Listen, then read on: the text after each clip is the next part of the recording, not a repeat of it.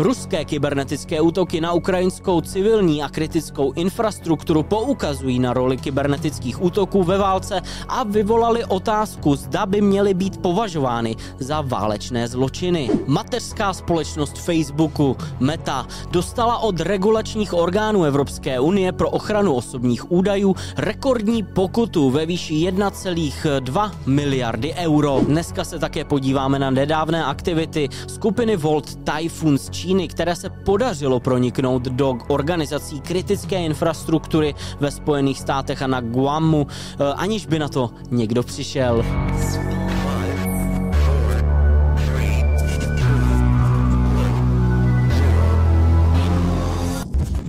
Hezký den dámy a pánové, mé jméno je Stanislav Novotný a já vás vítám u další epizody Ale v Security Castu.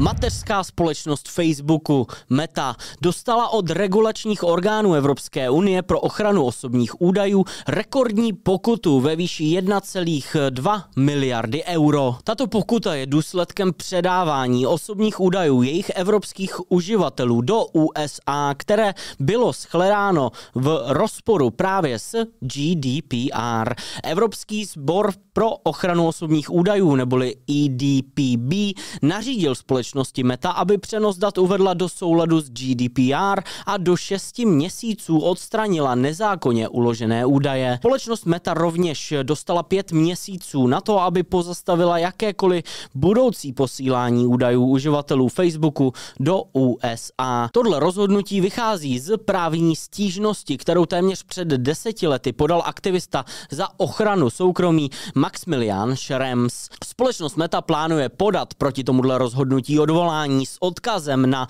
zásadní rozpor v právu mezi americkými vládními pravidly pro přístup k údajům a evropskými právy na ochranu soukromí. Tahle pokuta je každopádně nejvyšší, jaká kdy byla podle GDPR udělena a překonává tak předchozí rekord pokuty udělené společnosti Amazon v roce 2021 ve výši 746 milionů dolarů za podobný prohřešek.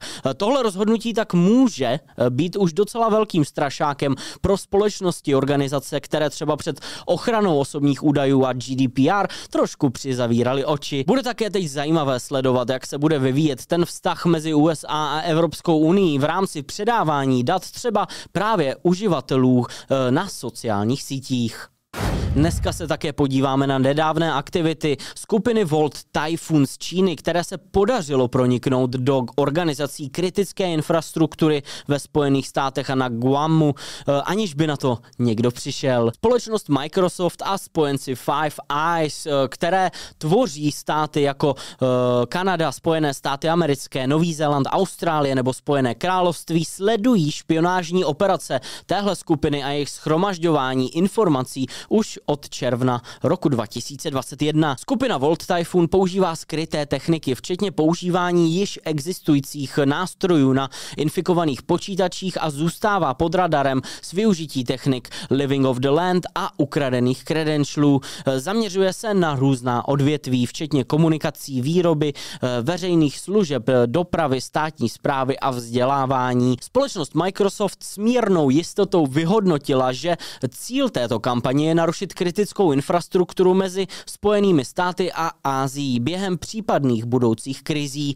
Při jednom z incidentů, o němž informoval deník New York Times, uh, útočníci z Volt Typhoon prolomili telekomunikační sítě na ostrově Guam, což je citlivé vojenské stanoviště USA v Tichém oceánu a nainstalovali škodlivý webshell. Mluvčí čínského ministerstva zahraničí Mao Ning ale jakákoliv obvinění odmítl. Zprávu označil za kolektivní dezinformační kampaň kampaň ze strany pěti zemí združených ve Five Eyes.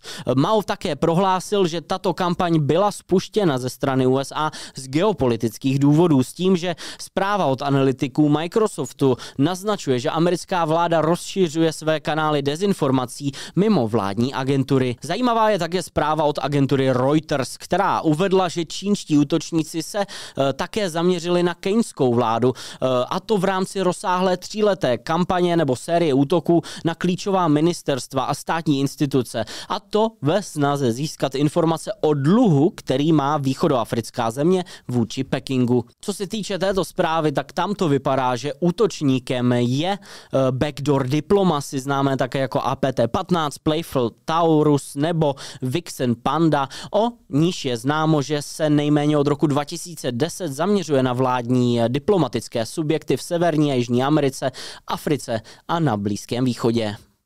Ruské kybernetické útoky na ukrajinskou civilní a kritickou infrastrukturu poukazují na roli kybernetických útoků ve válce a vyvolali otázku, zda by měly být považovány za válečné zločiny. Státní služba speciální komunikační a informační ochrany Ukrajiny provedla výzkum, který ukázal, jakou korelaci mají kybernetické útoky, kinetické útoky a informační útoky v probíhající hybridní válce. Hlavními cíly jsou orgány veřejné zprávy a míst místní samozprávy, které jsou pro zemi a civilní obyvatelstvo klíčové. Rusové rovněž vedou masivní kampaně s cílem získat osobní údaje ukrajinských občanů. Odborníci na kybernetickou bezpečnost, včetně třeba Viktora z Hory z SSSCIP, teď právě schromažďují důkazy, které eh, mají přesvědčit eh, Mezinárodní soud v Hágu, aby tyhle kybernetické útoky klasifikoval jako válečné zločiny. Cílem je prý vytvořit právní nástroj nástroje pro účinný boj s kyberterorismem. Prioritou je také posílení legislativy v oblasti kybernetické bezpečnosti a bezpečnosti infrastruktury. A to nejenom na Ukrajině. Přičemž nová legislativa vyžaduje bezpečnostní audity a jmenování bezpečnostních expertů pro, pro vlastníky kritické infrastruktury. Znalosti a zkušenosti získané Ukrajinou, které jsou bez sporu teď velmi cené, jsou tedy sdíleny s jejími mezinárodními partnery a to s cílem vytvořit bezpečnější kyberprostor pro celý svět. Podle zprávy Fortinet FortiGuard Labs se nejspíše iránský útočník zaměřil na vládní subjekt spojený se spojenými arabskými emiráty a to pomocí backdooru s názvem Power Exchange. Útok začal e-mailovým phishingem, který vedl ke spuštění maskovaného spustitelného souboru .net, který fungoval jako dropper pro finální payload. Útok Power Exchange, který je napsaný v prostředí PowerShell, využíval textové soubory připojené k e-mailům pro příkazovou a řídící komunikaci. Backdoor využíval rozhraní API webových služeb Exchange k připojení k serveru Exchange oběti a navázání komunikace s útočníkem. Zpráva odhalila také další Exchange servery, které byly kompromitovány pomocí webshellů, včetně Exchange Leech eh, k udržování vzdáleného přístupu a krádeži uživatelských pověření zdanění. Existuje podezření, že Power Exchange je vylepšenou verzí nástroje Tri5, který dříve používala iránská skupina APT-34 neboli Oil Rig. Tím, že tenhle backdoor využívá ke komunikaci s útočníkem Exchange server, oběti uniká detekci a nápravným opatřením na bázi sítě, což samozřejmě stěžuje identifikaci a následné zastavení útoku. Ve službě Google Cloud Platform neboli GCP Cloud SQL byla objevena bezpečnostní chyba, která může umožnit neoprávněný přístup útočníkovi k citlivým datům oběti. Tahle chyba by tedy mohla útočníkovi umožnit eskalaci oprávnění eh, základního uživatele na správce systému a získat přístup k eh, interním datům GCP a datům zákazníků. Eh, izraelská firma DIC, která se zabývá zabezpečením cloudu, identifikovala multistage attack chain, který využíval mezeru v bezpečnostní vrstvě spojenou se službou SQL Server a umožňoval eskalaci oprávnění uživatele na roli administrátora. No a takhle eskalovaný přístup mohl být následně využit k zneužití jiné chybné konfigurace a získání práv správce systému, což nakonec vedlo k převzetí kontroly nad celým databázovým serverem. Útočník by měl možnost přistupovat k souborům, získávat hesla a potenciálně potenciálně provádět další útoky. Společnost Google tenhle problém po jeho odhalení v Dubnu už také vyřešila. No a v souvislosti s ním také zpřístupnila všem uživatelům služby Google Cloud rozhraní API pro automatickou zprávu certifikátů ACME, které umožňuje bezplatné automatické získávání a obnovování TLS certifikátů. No a to je ode mě pro dnešek všechno. Já děkuji, že jste se ke mně znovu připojili na obrazovce pro uh, diváky na YouTube. Ještě běží Meme of the Week a mě nezbývá, než se s vámi rozloučit, popřát vám uh, krásný zbytek týdne a naviděnou příští pondělí. thank you